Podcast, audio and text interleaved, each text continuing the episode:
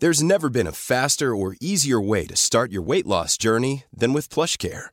PlushCare accepts most insurance plans and gives you online access to board-certified physicians who can prescribe FDA-approved weight loss medications like Wegovy and Zepbound for those who qualify. Take charge of your health and speak with a board-certified physician about a weight loss plan that's right for you. Get started today at plushcare.com slash weight loss. That's plushcare.com slash weight loss. plushcare.com slash weight loss. Hey, it's Paige DeSorbo from Giggly Squad. High quality fashion without the price tag. Say hello to Quince. I'm snagging high-end essentials like cozy cashmere sweaters, sleek leather jackets, fine jewelry, and so much more. With Quince being 50 to 80% less than similar brands. And they partner with factories that prioritize safe, ethical, and responsible manufacturing. I love that. Luxury quality within reach. Go to quince.com slash style to get free shipping and 365 day returns on your next order. Quince.com slash style.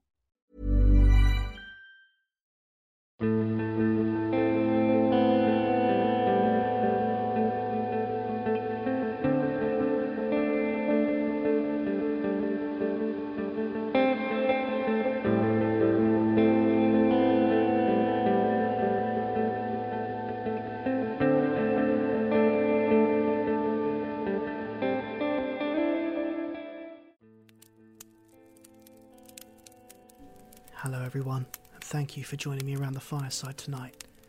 My name is Joe, and on this All Hallows Eve, I am here to tell you a story. A story of cosmic horror. A story that, from a young age, has been firmly encased in my mind. A story which taught me that fear can exist within words on a page. H.P. Lovecraft's Dagon. I will advise that, true to its time, there are some themes and phrases that are considered less acceptable nowadays, but I have left unaltered in homage to this prolific, influential, and talented author. I will also say that our youngest listeners may wish to avoid this tale of dread things beyond the stars, but I do sincerely wish you enjoy listening to this slightly different episode today. As always, please do follow, share, and subscribe to Tales by the Fireside. Every interaction truly does mean the world to this channel. Now, please, get comfortable, hold on to the daylight, and join me for our horror story.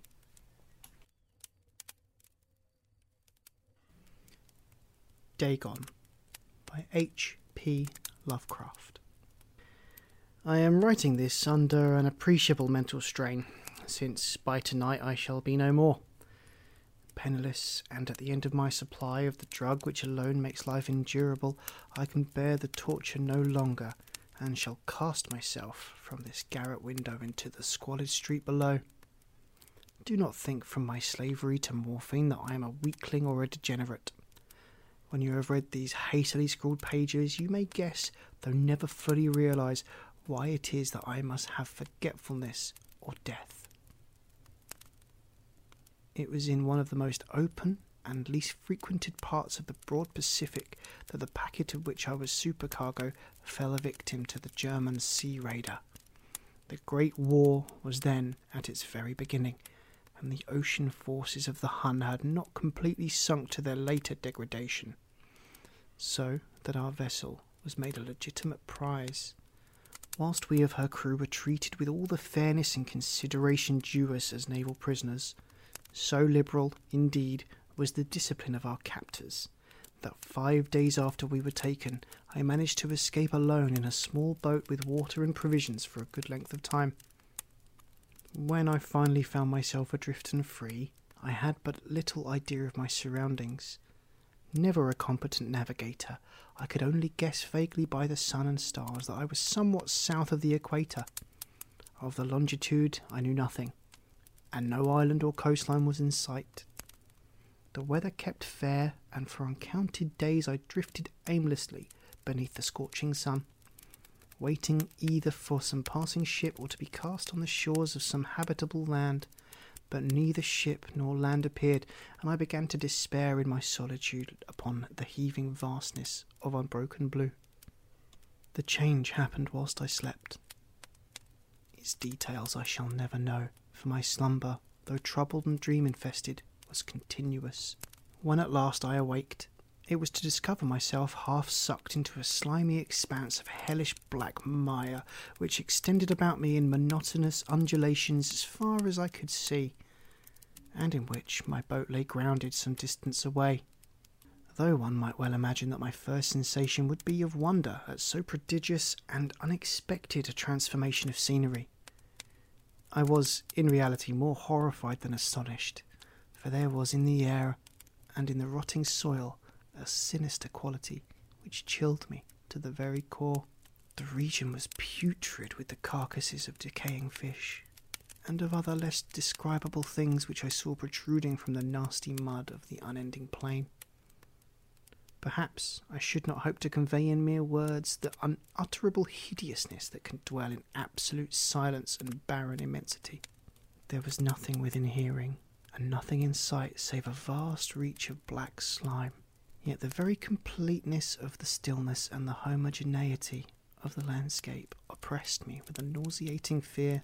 The sun was blazing down from a sky which seemed to me almost black in its cloudless cruelty as though reflecting the inky marsh beneath my feet. As I crawled into the stranded boat, I realized that only one theory could explain my position. Through some unprecedented volcanic upheaval, a portion of the ocean floor must have been thrown to the surface, exposing regions which, for innumerable millions of years, had lain hidden under unfathomable watery depths. So great was the extent of the new land which had risen beneath me that I could not detect the faintest noise of the surging ocean, strain my ears as I might, nor were there any sea fowl to prey upon the dead things. For several hours I sat thinking or brooding in the boat, which lay upon its side and afforded a slight shade as the sun moved across the heavens. As the day progressed, the ground lost some of its stickiness, and seemed likely to dry sufficiently for travelling purposes in a short time. That night I slept but little, and the next day I made for myself a pack containing food and water, preparatory to an overland journey in search of the vanished sea and possible rescue. On the third morning, I found the soil dry enough to walk upon with ease. The odour of the fish was maddening, but I was too much concerned with graver things to mind so slight an evil, and set out boldly for an unknown goal. All day I forged steadily westward, guided by a faraway hummock which rose higher than any other elevation on the rolling desert. That night I encamped, and on the following day still travelled toward the hummock, though that object seemed scarcely nearer than when I had first espied it. By the fourth evening I attained the base of the mound, which turned out to be much higher than it had appeared from a distance, an intervening valley setting it out in sharper relief from the general surface. Too weary to ascend, I slept in the shadow of the hill.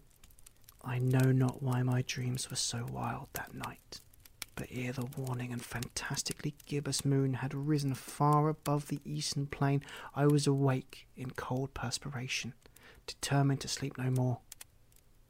Such visions as I had experienced were too much for me to endure again, and in the glow of the moon I saw how unwise I had been to travel by day. Without the glare of the parching sun, my journey would have cost me less energy. Indeed, I now felt quite able to perform the ascent which had deterred me at sunset. Picking up my pack, I started for the crest of the eminence. I have said that the unbroken monotony of the rolling plain was a source of vague horror to me, but I think my horror was greater when I gained the summit of the mound and looked down the other side into an immeasurable pit or canyon, whose black recesses the moon had not yet soared high enough to illuminate. I felt myself on the edge of the world, peering over the rim into a fathomless chaos of eternal night. Through my terror ran curious reminiscences of Paradise Lost and of Satan's hideous climb through the unfashioned realms of darkness.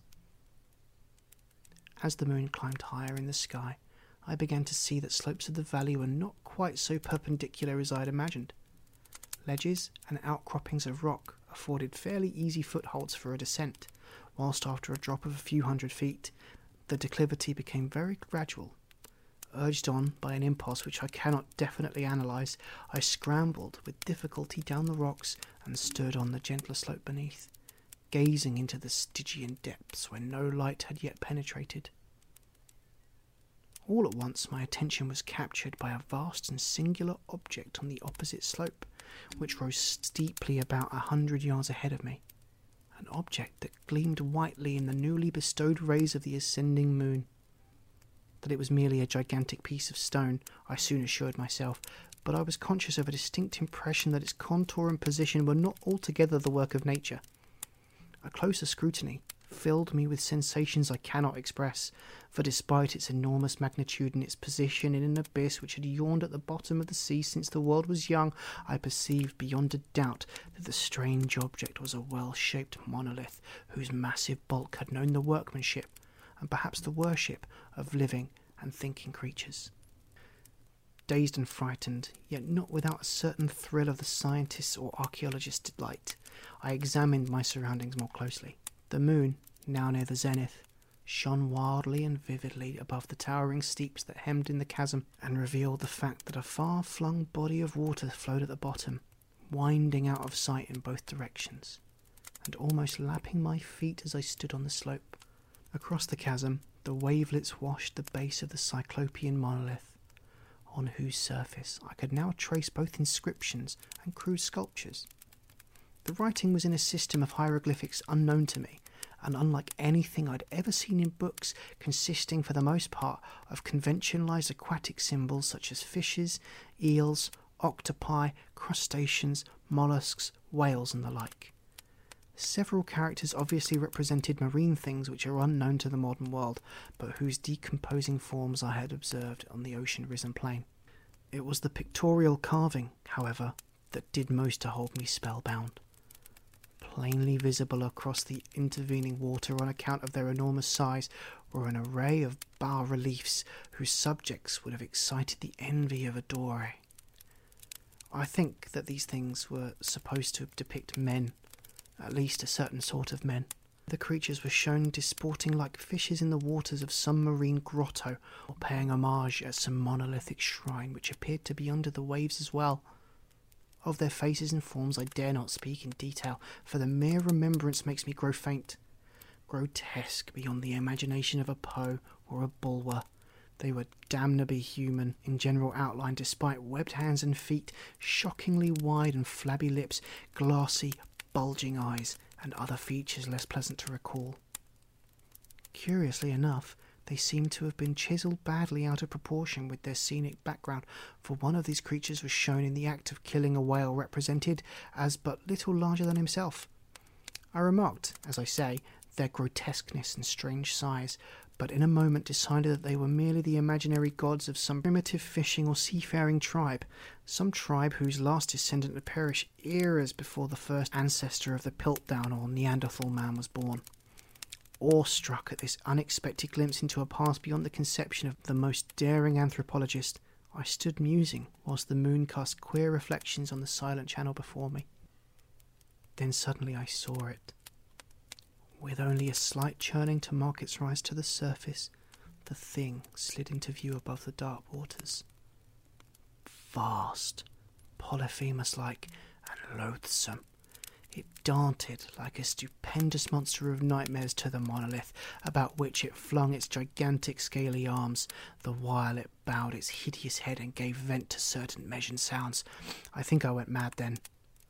Of my frantic ascent off the slope and cliff, and of my delirious journey back to the stranded boat, I remember little. I believe I sang a great deal and laughed oddly when I was unable to sing. I have indistinct recollections of a great storm some time after I reached the boat. At any rate, I know that I heard peals of thunder and other tones which nature utters only in her wildest moods. When I came out of the shadows, I was in a San Francisco hospital, brought thither by the captain of the American ship which had picked up my boat in mid ocean. In my delirium, I had said much but found that my words had been given scant attention. Of any land upheaval in the Pacific, my rescuers knew nothing. Nor did I deem it necessary to insist upon a thing which I knew they could not believe. Once I sought out a celebrated ethnologist and amused him with peculiar questions regarding the ancient Philistine legend of Dagon, the fish god, but soon perceiving that he was hopelessly conventional, I did not press my inquiries. It is at night, especially when the moon is gibbous and waning, that I see the thing. I tried morphine, but the drug has given only transient surcease and has drawn me into its clutches as a hopeless slave. So now I am to end it all, having written a full account for the information or the contemptuous amusement of my fellow men. Often I ask myself if it could not have all been a pure phantasm, a mere freak of fever as I lay sun stricken and raving in the open boat after my escape from the German man of war. This I ask myself but ever does there come before me a hideously vivid vision in reply. I cannot think of the deep sea without shuddering at the nameless things that may at this very moment be crawling and floundering on its slimy bed, worshipping their ancient stone idols and carving their own detestable likenesses on the submarine obelisks of water soaked granite. I dream of a day when they may rise above the billows to drag down in their reeking talons the remnants of puny war exhausted mankind, of a day when the land shall sink and the dark ocean floor shall ascend amidst universal pandemonium. The end is near. I hear a noise at the door, as if some immense slippery body lumbering against it.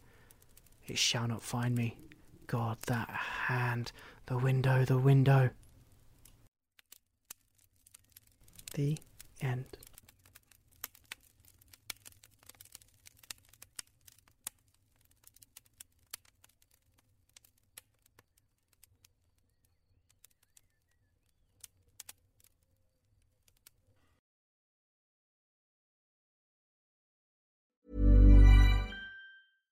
Hi, I'm Daniel, founder of Pretty Litter. Cats and cat owners deserve better than any old fashioned litter. That's why I teamed up with scientists and veterinarians to create Pretty Litter. Its innovative crystal formula has superior odor control and weighs up to 80% less than clay litter. Pretty Litter even monitors health by changing colors to help detect early signs of potential illness. It's the world's smartest kitty litter.